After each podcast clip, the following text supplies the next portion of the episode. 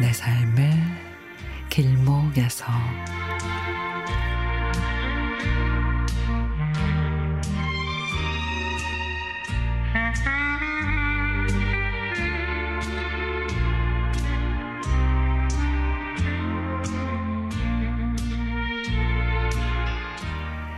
엄마 집에 갔다 오는데 엄청 미안한 얼굴을 한 채 남편이 집 앞에 서 있습니다.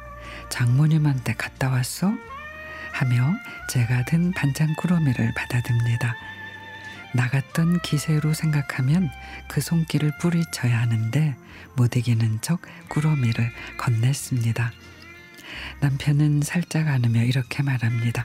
여보, 내가 미안해. 잘못했다. 두 번 다시 술 안 먹을게.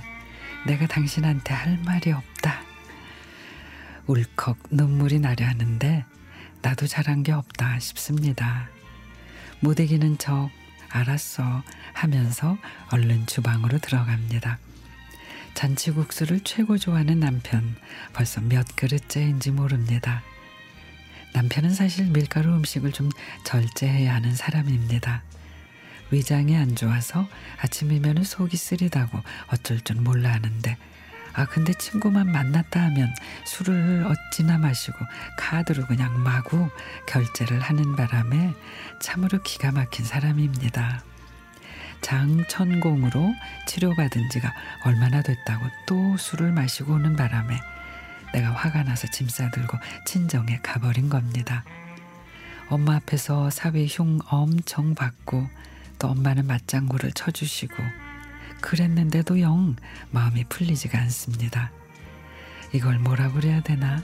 애증이라고 그래야 되나? 사랑하면서도 밉고 미우면서도 사랑하는 뭐 그런 마음? 험담하면은 덜어질 줄 알아 몇 번이고 반복하면서도 또다시 엄마한테 찾아가고 엄마도 참 못할 노릇인데도 그래도 참고 들어주십니다.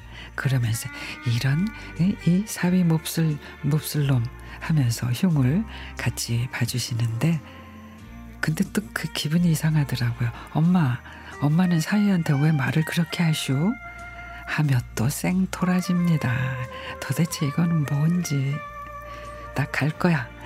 그러면서 나서면 또 제 팔을 붙잡고 반찬 가지고 가. 알타리 잘 익었어. 무짠지랑 열무 사위가 좋아할 텐데 하면서 싸주십니다. 그래서 나는 또 다짐합니다. 그래 남편 험담 이제 그만하자. 그리고 이 사람 제발 좀 술 끊었으면 좋겠다며 새 소망을 품어 봅니다.